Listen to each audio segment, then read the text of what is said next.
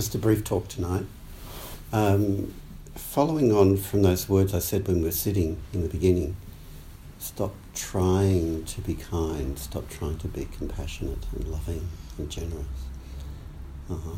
What an un Buddhist thing to say. Terrible. Uh-huh. But the point I'm making is that um, when take, people take up Buddhist practice, they, they feel like they, they um, need to be saving all beings, you know, and being kind to people and, and, and cultivating all of those qualities.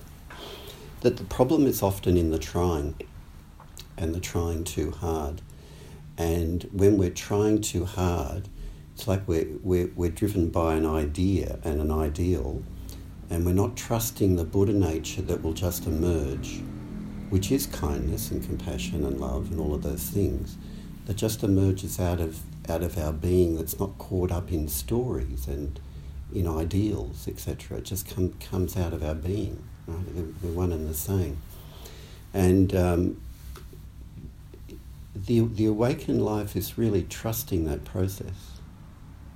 It's really, really coming back into just what is without all the stories and everything. And, and, and I guess that's what faith is in a way it's trust. It's not tr- faith in, some, in something outside of you that's going to save you, but it, it's a faith in your true nature.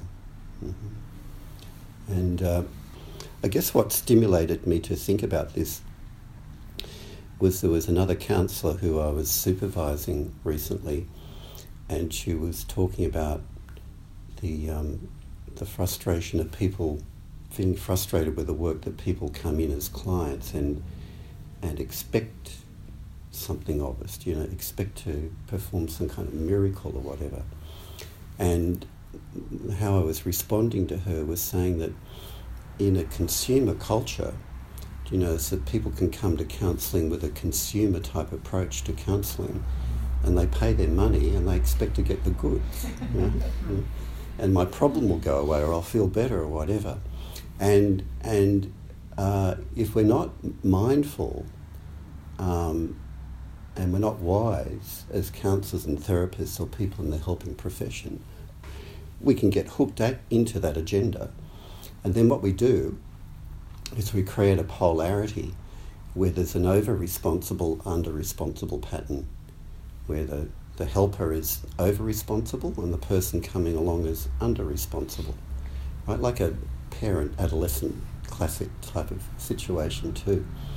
And um, that kind of dynamic is not helpful for anyone. It's not helpful for the, the counsellor or the therapist because it's what will lead to burnout.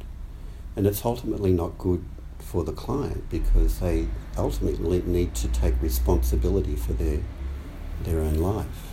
Mm-hmm. And um, so there, there are some um, aspects of, of Zen practice that we can draw on here as a kind of a, a metaphor um, for what generosity and giving, etc., and helping are.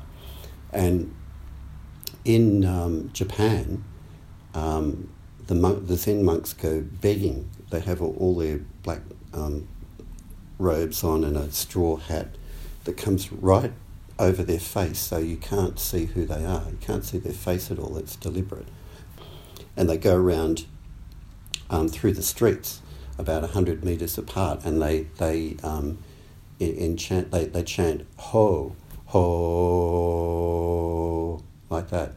Ho means Dharma, so they're chanting the word Dharma as they go through the streets. And when you see them, um, you go up and you bow, and they bow back, and you give an offering into their little little um, bag that they've got. But the point of it is, they don't look at you, and you don't look at them, because the spirit of it is there's no giver and there's no receiver. Right? And when you come back to, particularly those those of us who work in the helping profession, but people who want to help generally, there's no helper, and there's no one being helped.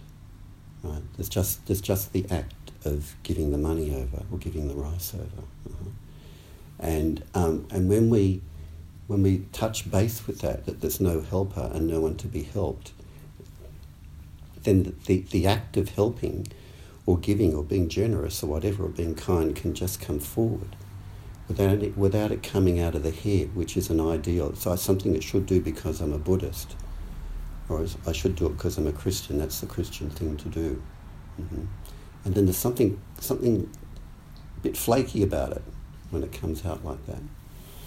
Another story which is vaguely similar, it's a lovely story, which is the story of um, um, Daito, who was um, a 12th century um, Japanese Zen teacher who was the founder of the first temple I went to in, in Kyoto, Daitokuji. and um, there was a story, he, when he, before he became famous, he just used to um, hang out with the beggars, with the poor people under one of the bridges in Kyoto. And um, the emperor heard about this Zen teacher, this interesting person who was living with the beggars. Um, but he, uh, you couldn't tell who he was because he just looked like the rest of the beggars. He was anonymous. He was a, a, a non non entity.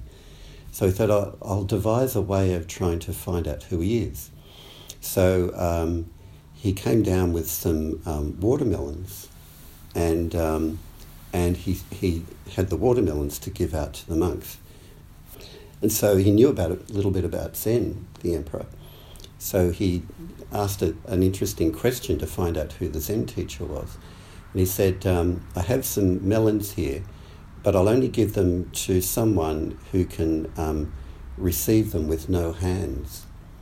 And then the Zen teacher said, Well, if you can give them with no hands, then I'll receive them with no hands. and he said, Ah, he's the Zen teacher. so we give with no hands. We help, we help without being a helper. You know, we give with no hands and we receive with no hands. It's touching on the, the basis of interconnectedness and wholeness and emptiness um, that can be um, uh, behind our, our giving.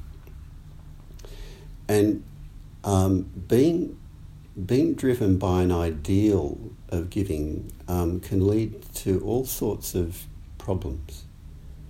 Um, not only a sort of an over responsible, under responsible kind of pattern. we if that occurs and we're, we're over helpful to people even though it's not wanted, reminds me of a, a Chinese proverb: um, "Better to teach someone how better to teach someone how to fish than to give them fish." Uh-huh. And and even you can see it if you bring that into everyday family life.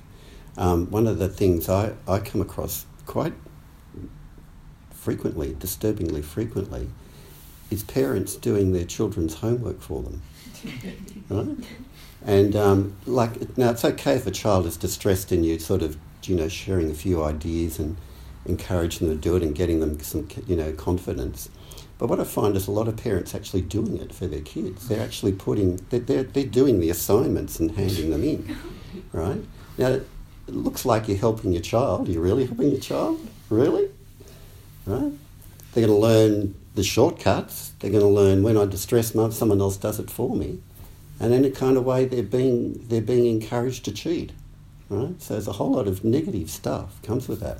But on the surface of it, you know, someone, someone's trying to help. Who are they trying to help? Maybe they're trying to help themselves not have to deal with a distressed child, right? So they get an early night's sleep, right? Something like that. But there's a whole lot of examples like that where people um, excessively try to help and it all goes wrong in some kind of way. Um, so yes, it's important that you know, sort of as a to come back to a, a practice component. Um, you know, if you're in a situation where help is required, just wipe out all your ideas of helping, and then act. Wipe out all ideas of helping, and then act. And allow whatever needs to come forward to come forward rather than just being driven by this ideal that I've got to be a, a good person. So, that's my brief talk for tonight.